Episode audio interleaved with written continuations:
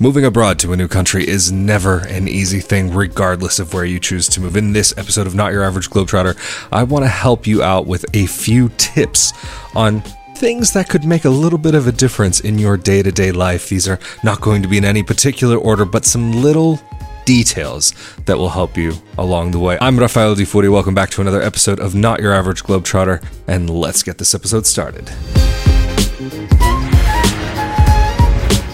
This episode has been sponsored in part by Bordr.io. For more information about how they can help you get a Portuguese bank account and NIF, be sure to stick around. And of course, also a thanks to viewers like you for helping to make these episodes of Not Your Average Globetrotter possible through Patreon, as well as the thank you button here on YouTube.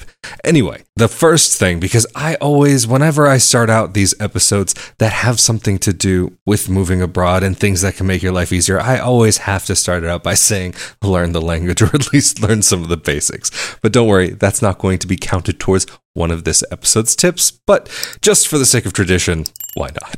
anyway, the next, the first real tip, not the next, but the first tip that I want to mention in this episode is to make sure that you always have cash with you. A lot of people these days may be used to, in different parts of the world, being able to always pay with a card, just tap it and go, or swipe it and go. In Europe, swiping your card isn't really so much of a thing. It's a lot of chip and pin or contactless. Contactless payments are something I'm going to get into in the next point, but always make sure you at least have some with you. But this takes me to point number two. If you are going to be here and you are going to want to use a card here, foreign cards aren't always accepted. It really depends. I've been to some stores where they have multiple credit card machines and some of them will and some of them won't. It just all really depends. So I highly advise if you are going to be living in Portugal, it is well, for some people, it is actually required to have a bank account. And that's one of the reasons why I wanted to also mention Bordr in this episode, because they do help people to get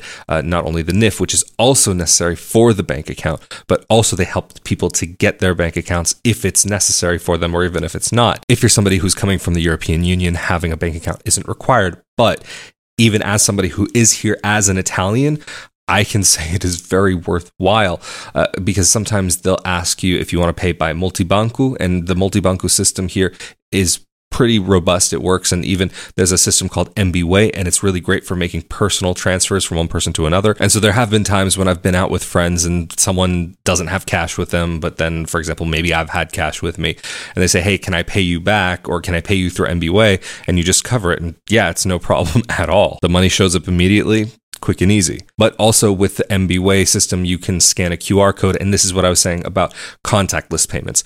You do have some things like Apple Pay or NFC payments, like you just tap your card, whatever it may be.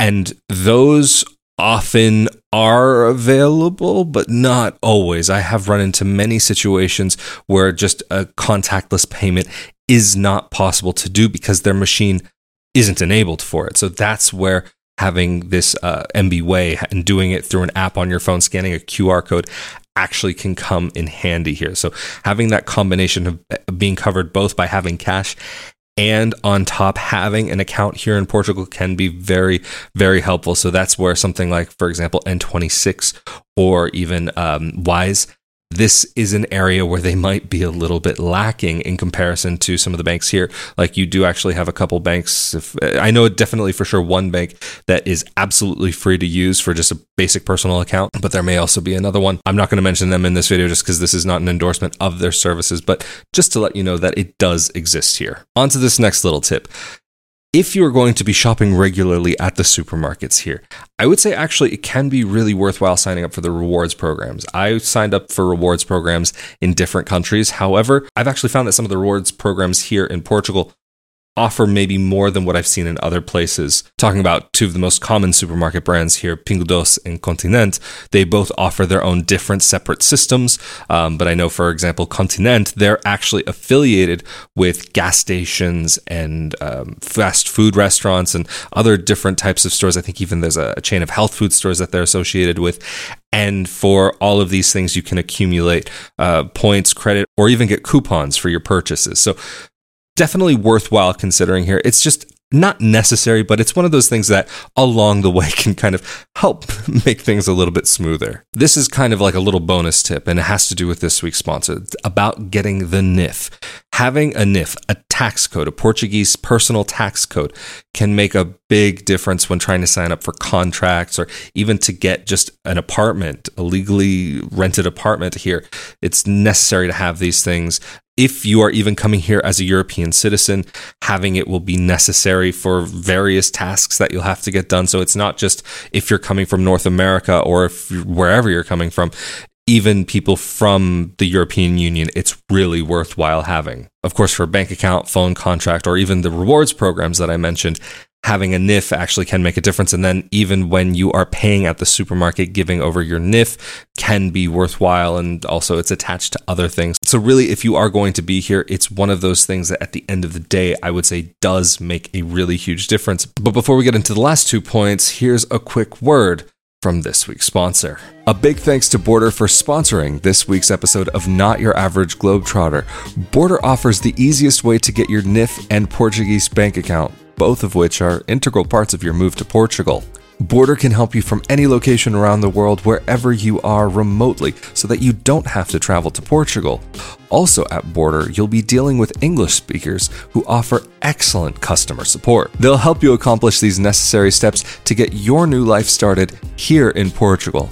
Visit bordr.io slash NYAG, that's B O R D R io slash NYAG. Thank you again to Bordr for sponsoring this week's episode of Not Your Average Globetrotter, and let's get back into the episode. This next tip I kind of partially mentioned a little bit already, and that is having a local Portuguese phone number in Portugal, it is possible to just go to a phone store and get a prepaid SIM card, not have to show ID or anything for that. However, if you do want to have a contract, having a NIF and bank account here can make a difference so that you can sign up and get that direct withdrawal from your account. If you would like to take advantage of some of the better offers that are out there, Portugal is a country that I'm going to say is cheaper in general, lower costs in general than what you might pay in the US.